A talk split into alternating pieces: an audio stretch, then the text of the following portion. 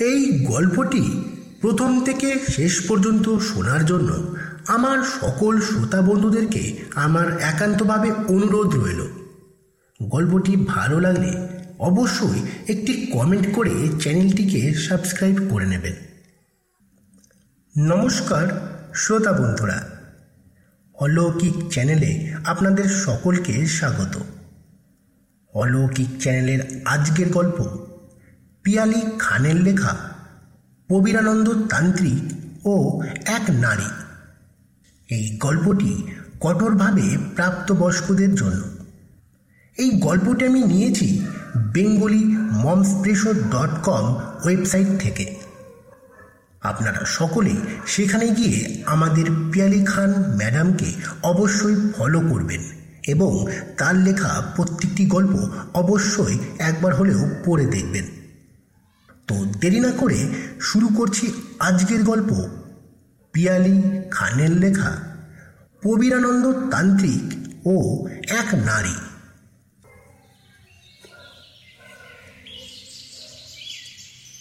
আমার একটা বাচ্চা চাই বাবা, যে করেই হোক একটা বাচ্চা চাই। দশ বছর ধরে মা ডাক শোনার জন্য তোরপে যাচ্ছি। ভগবান আমাকে না চাইতেই সব সুখ দিয়েছেন। কেবল সন্তান সুখ দিচ্ছেন না। টাকা, ধন সম্পত্তির কোনো অভাব নেই আমার। শুধু কোল খালি। হাউ হাউ করে কাঁদতে থাকে মধুশ্রী। গম্ভীর হয়ে তার কথা মন দিয়ে শোনেন জটাধারী তান্ত্রিক কবিরানন্দ কপালে তার টকটকে লাল রঙের তিলক। গলায় রুদ্রাক্ষের মালা। বাহুতে বিভিন্ন ধরনের শিকড়। সামনে রাখা কঙ্কালের খুলি। এমনই তার ব্যক্তিত্ব আর গাম্ভীর্যপূর্ণ উপস্থিতি যে অতি বড় নাস্তিকেরও শ্রদ্ধায় মাথা নুয়ে আসবে। হুম, তোর নাম বল বেটি। মধুশ্রী দাস। মায়ের নাম ছন্দা মণ্ডল বাবা দিলীপ মণ্ডল, বাপের বাড়ির গোত্র বল আলিম মান। আচ্ছা এবার তোর স্বামী আর তার মা বাবার নাম বল। আজ্ঞে, স্বামী সুশান্ত দাস, শ্বশুরমশাই সনাতন দাস, আর শাশুড়িমার নাম রীতা দাস। বেশ বেশ গোত্র বল কাশ্যপ স্বামীর সঙ্গে সম্পর্ক কেমন তোর? আজ্ঞে? মানে মাসে কতবার সহবাস হয়? প্রশ্ন শুনে লজ্জায় গুটিয়ে যায় মধুশ্রী। কোনো রকমে মাথা নিচু করে উত্তর দেয়। মাস দেড়েক হলো তেমন কোনো সম্পর্ক হয়নি আমাদের। ইদানিং ও সবসময় কেমন যেন মন মরা হয়ে থাকে। কিছুক্ষণের জন্য শুধুই নীরবতা। জলের উপর একটা সরু পাটকাঠি দিয়ে আঁকিবুকি কেটে চলেছেন কবিরানন্দ কপালে পড়া খাঁজ দীর্ঘ থেকে দীর্ঘতর হচ্ছে। মধুশ্রীর বুকের মধ্যে কে যেন হাতুড়ি পিটছে। তারপর মৌনতা ভঙ্গ করে বজ্রকঠিন স্বরে তিনি বলে ওঠেন, হুম যা ভেবেছিলাম ঠিক তাই। বশীকরণ, গভীর বশীকরণ। বশীকরণ? কিসের বশীকরণ বাবা? কার উপরে বশীকরণ? শোন বেটি, এসব হচ্ছে ঘোর তন্ত্র সাধনা, বুঝলি? তন্ত্রে উচাটন, মারণ, বিদ্বেষণ, সম্ভন, আকর্ষণ, বশীকরণ এই অবিচারিক ছটি প্রক্রিয়া হল ব্ল্যাক ম্যাজিক, কালা জাদু। নাম শুনেছিস? বাবা, আহ আহ। তান্ত্রিকের পায়ে লুটিয়ে পড়ে মধুশ্রী। আমাকে রক্ষা করুন বাবা। এইসব তন্ত্রমন্ত্র আমি বুঝি না বাবা। বুঝতেও চাই না। আমার শুধু একটা বাচ্চা। আহ হবে হবে, সব হবে। সব মনস্কামনা পূর্ণ হবে তোর। একবার যখন আমার দৌড়ে এসে পড়েছিস, তখন তোর কোনো চিন্তা নাই রে বেটি। এখন আমি যা বলছি, মন দিয়ে শোন। তোর স্বামীকে বশ করেছে এক মেয়ে। ওই জন্য তোর স্বামী উদাস হয়ে থাকে। তোর প্রতি মন নেই তার। আজ রাতে অমাবস্যা। আমি মায়ের যজ্ঞে বসবো। ওই আসন থেকে আমি জানতে পারব কি সেই মেয়ের নাম, তার পরিচয়। সেই মতো ব্যবস্থা করব। একটা তাবিজ দেবো তোকে। মঙ্গলবারে শুদ্ধ গায়ে, শুদ্ধ বসনে তোর স্বামীর বালিশের মধ্যে সেই তাবিজ ভরে দিবি। কিন্তু খুব সাবধান। কেউ যেন গুণাক্ষরেও জানতে না পারে। জানাজানি হলে ওই তাবিজের গুণাগুণ তখনই নষ্ট হয়ে যাবে। আর একটা মাদুলি দেব। তোকে অঙ্গে ধারণ করতে হবে। আচ্ছা বাবা আমি সাবধানে করব। আপনি যেমনটা বলবেন ঠিক তেমনটা করব। হুম তুই বরং পরশুদিন শনিবার সন্ধ্যের দিক করে একটু এখানে আয়। আমি তাবিজ আর মাদুরিটা করে রাখব। যা বেটি, মনে কর তোর কাজ হয়ে গেছে। সাষ্টাঙ্গে প্রবীরানন্দকে প্রণাম করে মধুশ্রী। ভক্তি গদগদ চিত্তে বলে, আমি নিশ্চিন্ত হলাম, বড় নিশ্চিন্ত হলাম বাবা। আপনার দক্ষিণাটা বাবা আমি তান্ত্রিক, মায়ের সাধনা করি। পয়সা করির প্রত্যাশী নয়। তোর যা প্রাণে চায় তাই দে। তবে হ্যাঁ শনিবার দিন সাথে হাজার চারেক টাকা নিয়ে আসবি। তাবিজ, মাদুলি তৈরি করতে খরচা আছে। কালো বিড়ালের লোম লাগবে, রাম ছাগলের দাঁড়ি চুড়ি পাখির রক্ত লাগবে। ওসব জোগাড় করা খুব শক্ত। যাক, সে আমি বুঝে নেব ক্ষণ তুই এখন যা। ও হ্যাঁ আর শোন, ওই দিন সাথে করে একটা লাল পাড় সাদা শাড়ি আনবি। ওটা পরে তোকে যজ্ঞয় বসতে হবে আমার সাথে। ওই যজ্ঞ শেষে যজ্ঞের ভস্ম নিয়ে যাবি। ওটা নাভির চারিপাশে মেখে স্বামীর সাথে মেলামেশা করবি। আগামী দু মাসের মধ্যেই সুখবর পাবি। এই হলো কবিরানন্দের গ্যারান্টি। যা যা এবার। দম দেওয়া পুতুলের মতো মাথা নেড়ে খুশি খুশি মনে বাড়ির দিকে পা বাড়ায় মধুশ্রী। মনে মনে ধন্যবাদ দেয় তার স্কুলের প্রিয় বান্ধবী তমালিকাকে। ওই তো এই ধনন্তরী বাবার ঠিকানা দিয়েছে তাকে। ওর কাকা শ্বশুরের জমি সংক্রান্ত সমস্যার সমাধান করে দিয়েছেন উনি এক লহমায়। তা নয়তো এইসব লাইনে ঠক জোচ্চরদের ছড়াছড়ি। কাকে ছেড়ে কাকে বিশ্বাস করবে? তবে এই বাবার কাছে যখন একবার এসে পড়েছে, তখন নিশ্চিন্ত। তার এতদিনকার সমস্যার একটা সমাধান এবার হবে কাল শনিবার।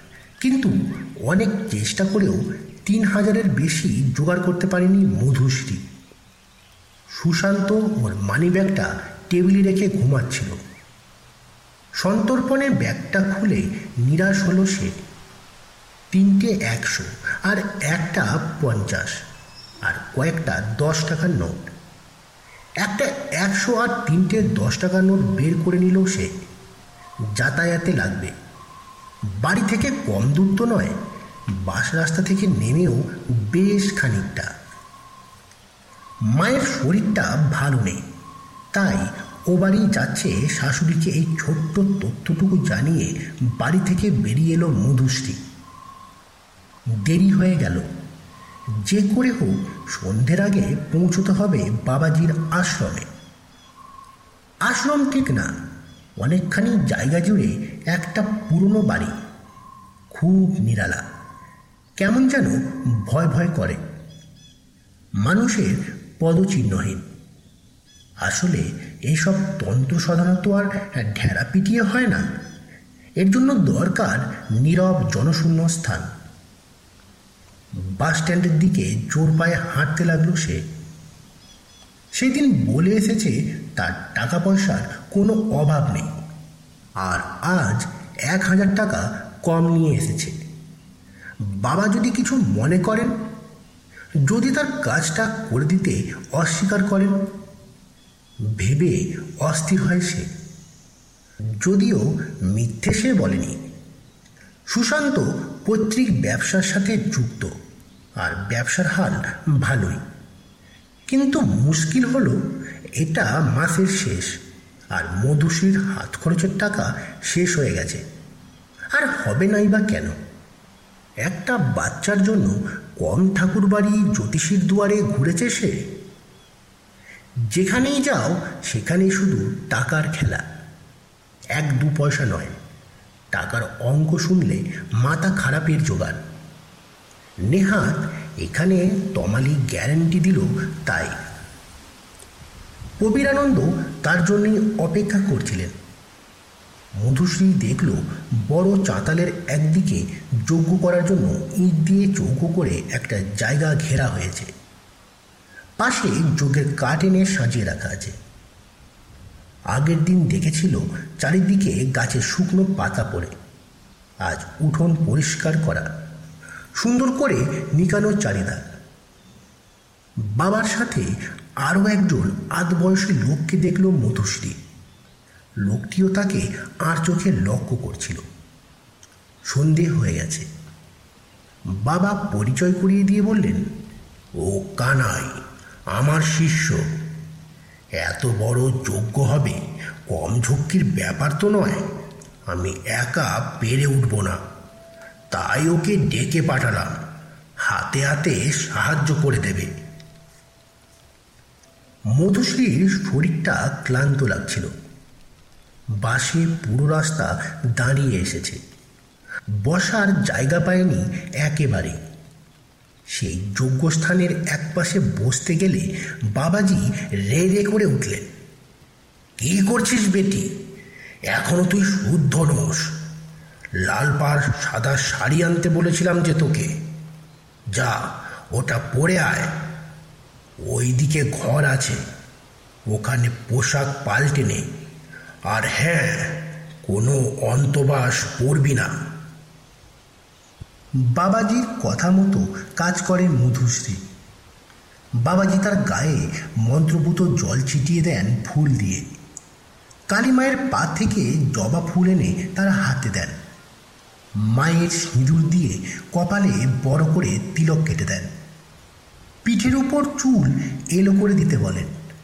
মধুশ্রীকে লাগে যেন ঠিক সাধিকার মতো।